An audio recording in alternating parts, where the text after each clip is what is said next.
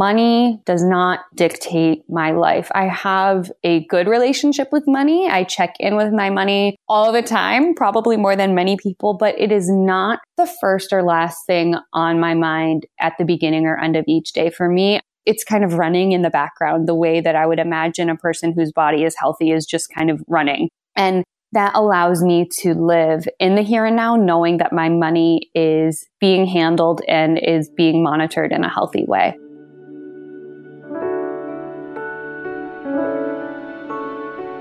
Welcome to Beyond the Dollar, a podcast where we have deep and honest conversations about how money affects our well being. I'm Sarah Li Cain, your host, and this is your space to explore your relationship with money. The guilt, stress, exhilaration, and fear, no topic is taboo. In this episode, I chat with Lindsay Bryan Podvin, a practicing financial therapist in the Midwest. As a first financial therapist in Michigan, she combines financial therapy with the emotional and psychological side of money, Lindsay has a background in mental health research and psychotherapy, having trained at the University of Michigan in social work. We chat about the differences between various types of financial professionals, why someone would want to go into financial therapy, and some of the common stressors around your finances. We also chat about creating boundaries around money, navigating finances with your partner, and how to use your body to understand what's going on in your financial life. This episode is brought to you by Fabric, a one stop shop to organize your family's financial life.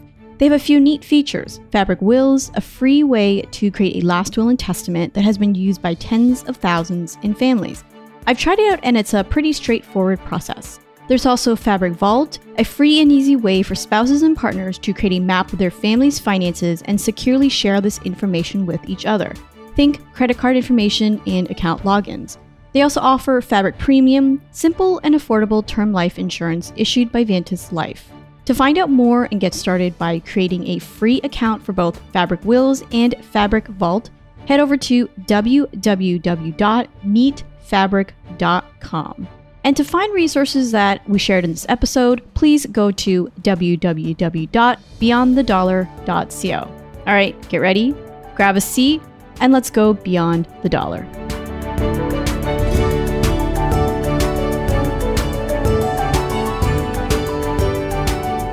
Lindsay, welcome to Beyond the Dollar. So excited to have you on.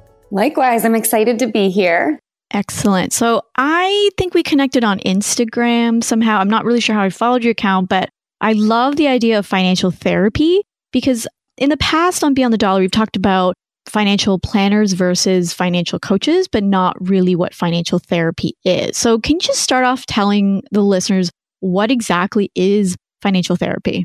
Yeah, absolutely. And first, I have to apologize for my voice. I'm drinking some throat coat tea as we go through this, but it is a little scratchy. Yeah, so financial therapy is different than financial coaching or counseling in that it takes a little bit more of the emotional and psychological pieces into play. We know, as you talk about all the time on your podcast, that emotions play into the way that we interact with our money. But a lot of times it kind of gets pushed to the side for the things that we can do that are really concrete. Like it's really concrete to sit down and make a budget. It's really concrete to sit down and increase your contributions to your 401k. But we forget that there might be emotional or psychological reasons for resistance. Then that's what financial therapy does. It takes into account your family history, what your money lessons learned were growing up and tries to see how you're currently interacting with your money and making sure you're taking all those other things into consideration. So when you do move into a financially healthy relationship, you're not just looking at the black and white bookkeeping side of things. Interesting. Okay. So I know in terms of financial planning, I know you have designations, money coaches, not necessarily, but what about financial therapy? Is there, if I were to look for a financial therapist, is there a certain type of designation that I should look for, or what else should I look for? It depends. so, mm-hmm. financial therapy in, in the therapy world is relatively new. People who are in behavioral economics or marketing or sales also have that financial psychological connection. But in terms of financial therapy, it's relatively new in terms of credentialing. So the Financial Therapy Association has been around for about a decade and the financial social work Institute is also another credentialing institute that can provide you with a person who has gone through both mental health or social work training and financial literacy and education training. So you want to look for somebody who is aligned with a financial therapy association or the Center for Financial Social Work. And then there are a couple of other programs, different universities right now. I know out in Maryland, University of St. Louis, University of Kansas, they all have different programs. So kind of newer, but those are the few places I would tell you to turn. Excellent. Yeah, because I think that's good to know because I, I'm sure that there are people out there that are, that's probably more in line with what they would like to talk about. I think money is definitely very emotional, as I'm sure you know. And you're right. Like something might look good on paper, numbers wise, but you're still not making the decision, whatever that is, because of, of some other deep rooted reasons. I know I've talked a lot about my past about hoarding money and being afraid of investing it because of emotional reasons. And, you know, I had to work through that. So again, on paper, I had the money. I could put it into something, but I just couldn't do it. so that's great. So let's talk about some of the stressors or issues that you help your clients with. So in your experience, what have been some of the more common ones?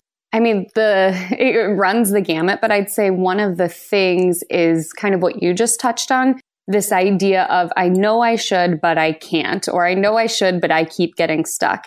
And that should could be anything from taking your money from a checking or savings account and investing to something as simple to people in the personal finance world as looking at your income and your expenses. So really it's this sensation of stuckness and that stuckness could come from a variety of, of different places. But my favorite thing about kind of talking about that stuckness is it's very similar to other mental health issues. My background is in depression and anxiety prior to pivoting towards financial therapy. And the thing I found again and again was that the more you talk about mental health issues, anxiety, stress, depression, bipolar illness, the more you realize you're not alone. And it's that same thing with money. Like the first time you start talking about it, it feels weird and uncomfortable. And do I know what I'm talking about? Is this stupid? Am I the only one? And then the more you get into it, the more you realize you're not alone. So for a lot of people, it's just getting over that hump of being stuck and whether that means more financial education and literacy or whether that means diving deeper into a money story, that tends to be a common theme. Excellent. Okay.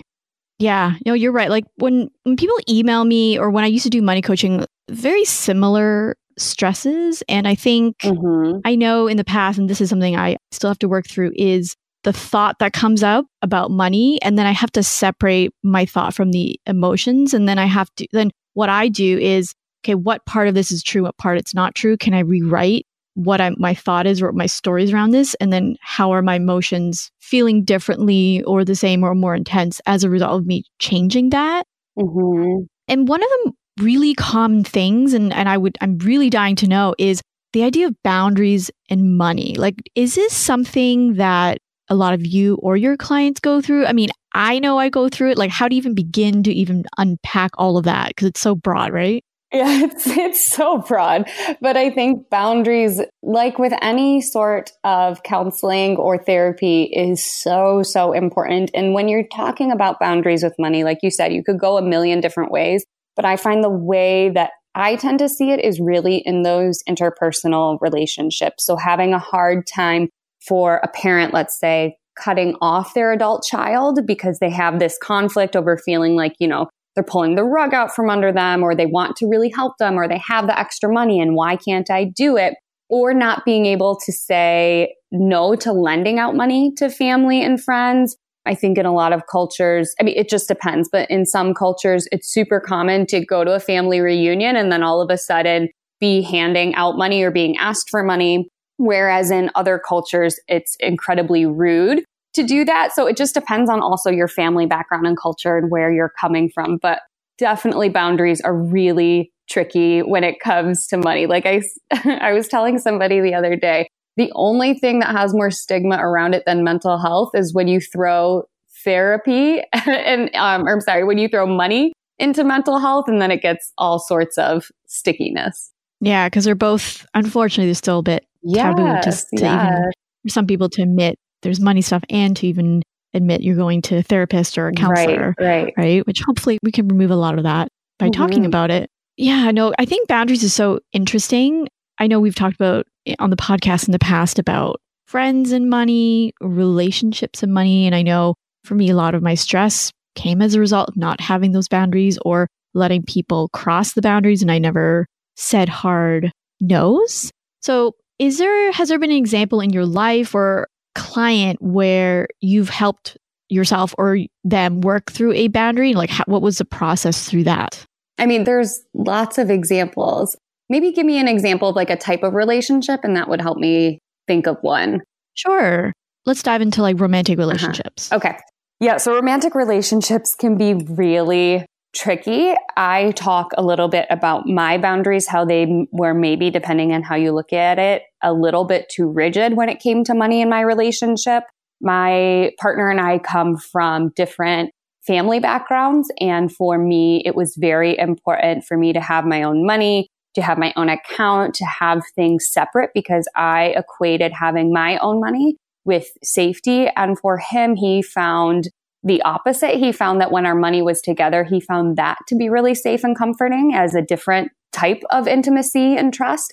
And so it took me a long time to find that balance. And so for me, it was kind of letting that wall down when it came to my romantic relationship. That is interesting. Yeah. It's so funny hearing people's stories and how they navigate is that when you're you know, speaking specifically romantic relationship, you both ultimately want the same thing or you have the same values, but how you go about it is different.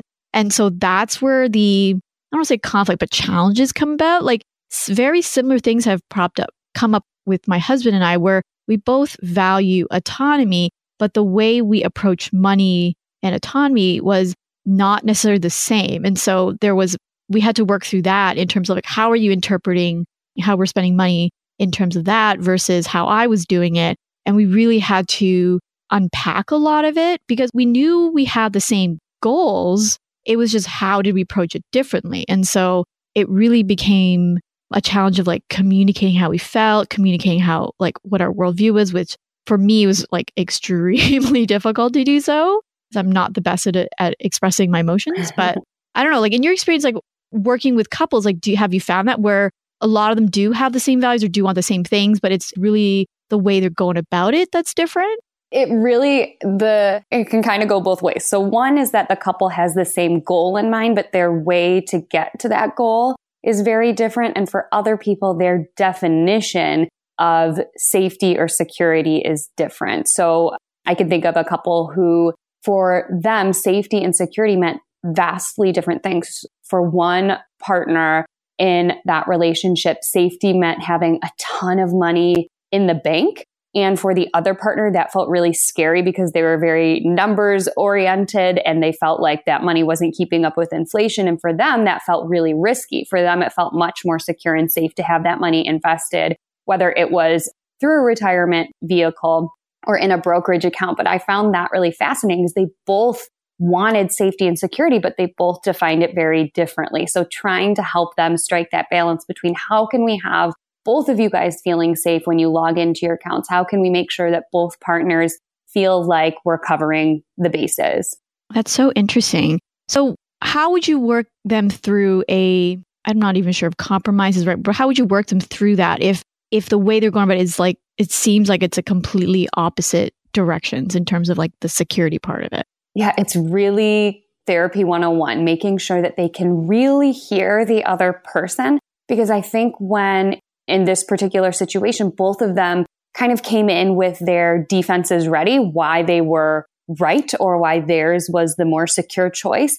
And rather than it being, okay, person A is right and person B is wrong, it was really about getting each of them to hear the other person and get to the why behind their vision of security and see how we could kind of strike that balance rather than it being right or wrong. So, so yes, finding a compromise for them was really about hearing the other partner and being able to have each of them compromise. So maybe yes, for partner B, it felt like there was too much quote unquote money in cash. They were able to see, okay, even though it feels like a little bit much for me, this is how my partner feels safe and secure. And being the numbers person that I am, I can still see that investing this amount of money, we will still be safe and okay. Even though it'd be nice if I had a little bit more in investments, it really is important for my partner to feel safe and secure. And I'm okay taking that little bit of an inflation hit. Okay. I love that. I think that's great. It's, it's all, it sounds like, like you said, therapy 101 is offering different perspectives to what you're thinking and being open minded to it. I think that's really, that sounds awesome. Switching gears just a smidge, um, I did see your video on YouTube on the evidence based uh, sensory motor therapy. Yeah. And it's talking about like checking with your physical self. And I love that because I think I talk about it a lot. I think we talked about once on the podcast, but not, I think people are still like, what the heck does that mean? Like, how does that connect with money and, and your emotional self? Like, can you just explain to us what that is and how it works and how it can help? Yes, absolutely. I'm so glad you saw that video. It makes me so happy. so I pull from a bunch of different methods in my work, but sensory motor to me is a really good space for people to start with in the here and now. I think there's so much emphasis now on things like mindfulness and being intuitive. Essentially, sensory motor just means asking your body to tell you what is going on. For so many of us, I think you hinted at it earlier, it's really hard to put into words what we're feeling, whether it's an emotion or a sensation. So it can be really great to just kind of check in with our body. So in that particular video, I just talk about how to ground yourself and how to get yourself into more a space of presence. But the way that we can check in with our bodies when it comes to our money is check in with things like that gut check. So I think the example I give there is shopping. So say you're going shopping and you get to check out and you've got this armful of clothes and all of a sudden your stomach just drops to your feet. That's a good sign to check in with your body and go, okay, what is it that is causing this type of response? Why did my kind of giddiness and happiness walking to the cash register suddenly completely disappear and now I feel nauseous? That's a good gut check to say, okay, something's up, something is different. What changed? Why is my body responding going from feeling really good to feeling really tense and nauseous? And in that case, maybe that person checks in and goes, Oh, yeah, this is $300 worth of clothes. And I really came in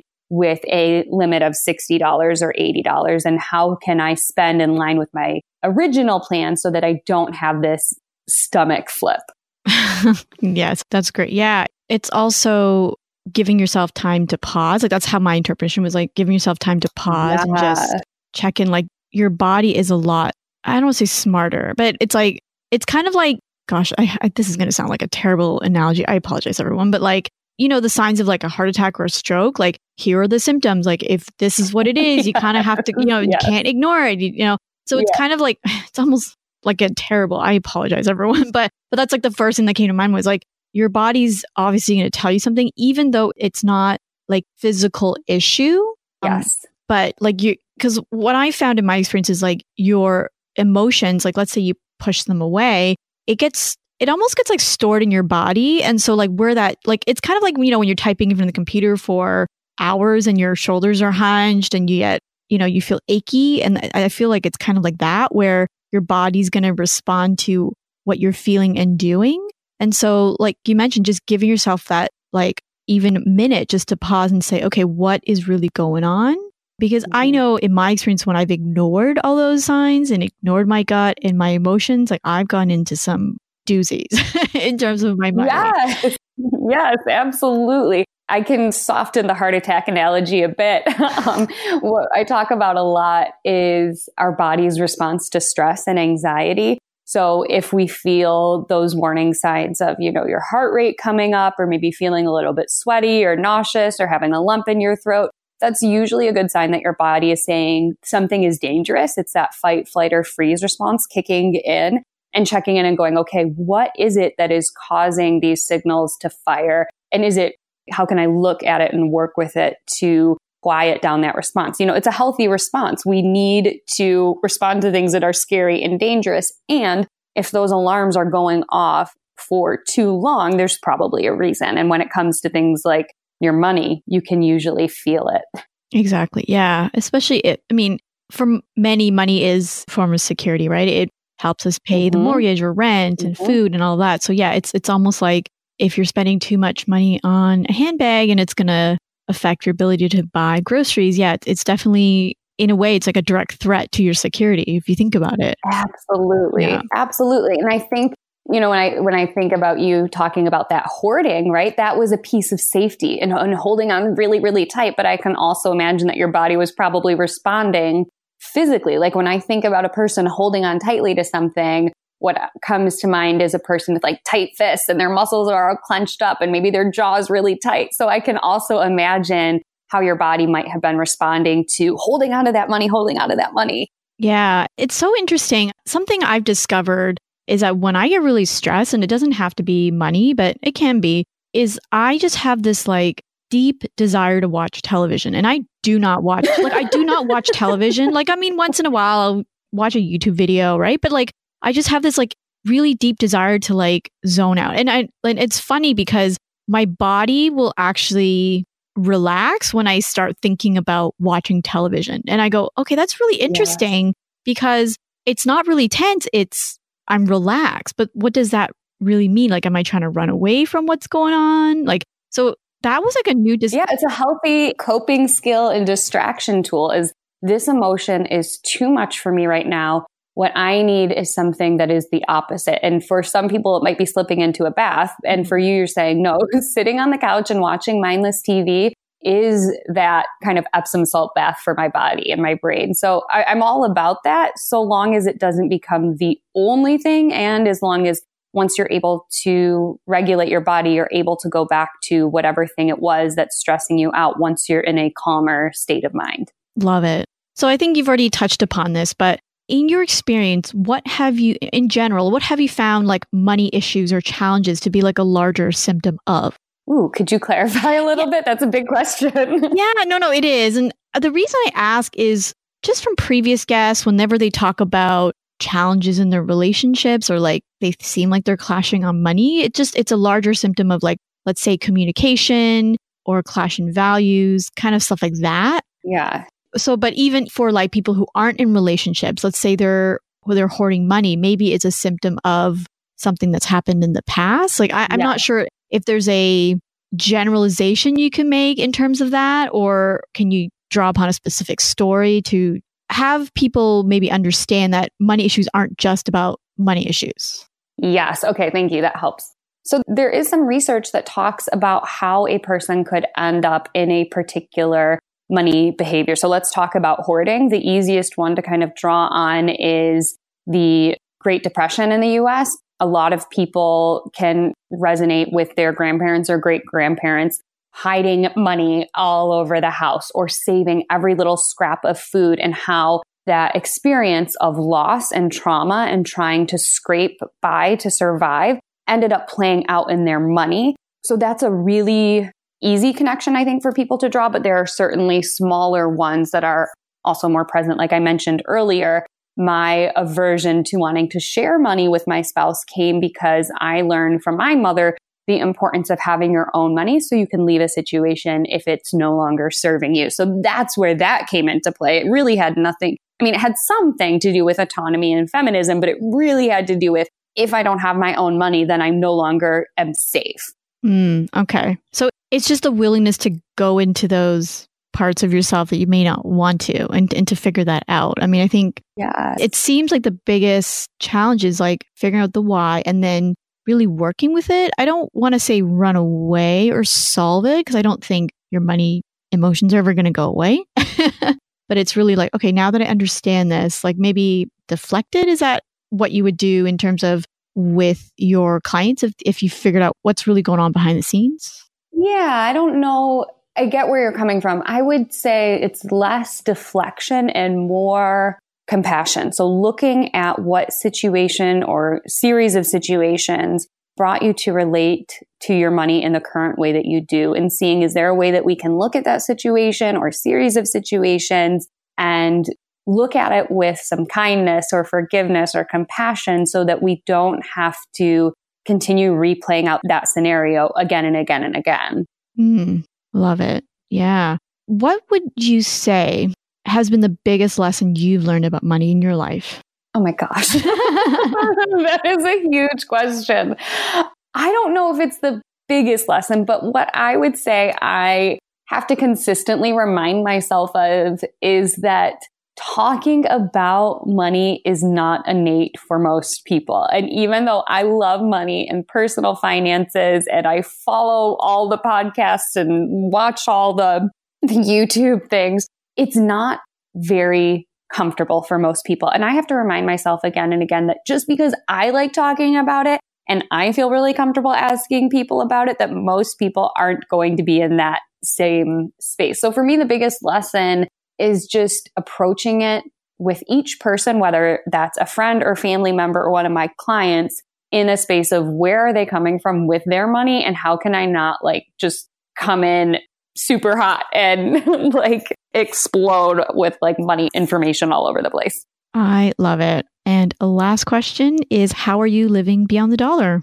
I live beyond the dollar because money does not dictate my life. I have a good relationship with money. I check in with my money all the time, probably more than many people, but it is not the first or last thing on my mind at the beginning or end of each day. For me, I know that my relationship with money is healthy enough so that it's it's kind of running in the background the way that I would imagine a person whose body is healthy is just kind of running. And that allows me to live in the here and now knowing that my money is being handled and is being monitored in a healthy way. Love it. Again, thank you so much for coming on. So, where can people find you if they're interested in? Sorry, I'll also drop the link to the video that I reference in the show notes, everyone, beyondthedollar.co. And, but where can they find you? Yeah, Sarah, they can find me at Mind Money Balance, M I N D. I'm pretty active on Instagram. My goal for 2019 was to put out a couple YouTube videos every month. So I'm still working on that. And then at my website, mindmoneybalance.com as well. Awesome. Thank you so much. Thank you, Sarah. I hope you enjoyed my chat with Lindsay. Just so many insights, and I love it. So, if you do need help with money, sometimes I think as much as you can learn from books and podcasts like this one, sometimes you just want to seek the help of a professional. So, my parting question for you is really just reflect on what sorts of challenges are you currently working through with your finances? And really, really consider is it something you can work through on your own? Is it something you can dig into a book and, and kind of go through that? Or is it something that you really think you might need the help of a professional with? And sometimes it doesn't mean you have to have a long standing relationship with someone. It could just be you need a one off consultation or, you know, a call just to just to say what's going on and then they can let you know if if you need more help or they're not a good fit etc so think about the types of professionals that you may need to seek the help of because again like in the episode we chatted about there's differences between different types of financial professionals right? We've got lindsay who's a financial therapist who works through more of the emotions and the psychological implications of your financial life or you know with your relation spouses partners there's financial coaches who deal with more practical stuff, I guess you can say, in terms of like budgeting and really getting clear more on your goals and values and working the numbers into that. Then you've got financial planners who look at your overall financial life as well as investments. And they typically make recommendations in terms of accounts you need to open or assess fees, things like that. So there are all three are great, but again, it really depends on what you what you need. So if you have any questions about that, you're not quite sure, definitely hit me up Instagram at Beyond the Dollar, or you can email me hello at beyondthedollar.co, and I'd be happy to try to point you in the right direction. All right. So it's time to answer some of your questions about living beyond the dollar. And this segment is brought to you by Fabric. So, like I mentioned in the introduction, they have free products like Last Will and Testament and Fabric Vault, where you can securely share financial information with partners. So definitely check them out. Go to www.meetfabric.com. So, on to today's question. And today's question is from Bill. So, thank you, Bill, for submitting your question.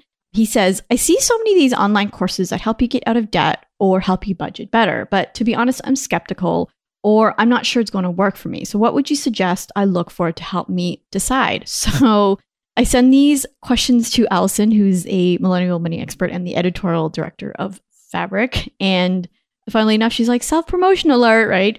You can consider signing up for the Fabric newsletter. Just go to meetfabric.com. They have some articles there on budgeting and living a better financial life. I will add that there are some really wonderful courses that have been put up by colleagues of mine and friends of mine that will help. But I think before you even consider that, I would really assess what it is that you are looking for and get and have a goal in mind before you even buy a course. Because sometimes I think some of the marking language out there makes us feel like we need something we don't, or we're in that place of where we just don't feel good about ourselves. And, and this is a trap that I've gone into.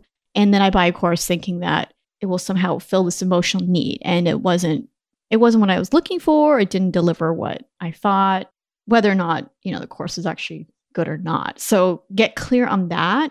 I would almost suggest, not almost, I would suggest that find some books, right? If you're like, I have no clue how to budget, there are tons of budgeting books out there one of my favorite books is actually by Erin Lowry, Broke Millennial. So she has, I think, two books out now. I'll put those in the show notes and you can read that. There are so many blogs and podcasts. Just start digging into it. And then you're going to eventually find that some of the material is great, but maybe you're at a more advanced level or you just need a little bit more. And that's when I would probably think about courses. Or if you're in a situation where you're in so much debt that it's really difficult to get out of it. You just have no idea where to turn. There are services that you can seek. So they're not courses, but they're services. And there are lots of nonprofits that you can go to to seek help from a professional. So definitely consider those. So thank you so much for the question, Bill. If you, any of you out there have questions for me, again, hit me up on DMs on Instagram at Beyond the Dollar. Email me hello at beyondthedollar.co. So before I sign off today, I just wanted to give you a heads up before the last episode of the season. I tacked on an extra episode, so it's gonna be 13 episodes instead of 12 for season four, just because next week Grace Chan is on and she's just an absolute delight. And I wanted to get that in. Second reason, just wanted to mention that I'm going to be taking a longer break between the seasons. So typically, Beyond the Dollar has always been six weeks between seasons. But for season five, I'm going to be coming back probably in the fall, just because I want to make sure that what I'm creating here in the community that I'm cultivating is really of value to you and it's of high quality. I don't want to be just churning out episodes for the sake of that. So it's going to be a little bit longer, but you can always find me on Instagram. So, all right. Thank you, everyone. Thank you so much for listening in on Beyond the Dollar. If you like what you heard, please share with a friend It'll help share the mission of what we're trying to do, which is to have more deep and honest conversations about how money affects our well being. Tag them on Instagram, on one of my posts at Beyond the Dollar, send them a link, whatever you want to do to spread the mission of what we're doing around here. And if you feel that putting money towards the things that really matter is a challenge for you, download our values based spending guide. You'll gain clarity around what matters to you most in life be able to name your most important values, and how to start putting money towards those things. To download the values based spending guide, go to www.beyondthedollar.co. Thank you again for listening, and we'll catch you on the next episode of Beyond the Dollar. By the way, don't you love the new intro music? Thank you so much to Donovan Durance for providing this awesome song.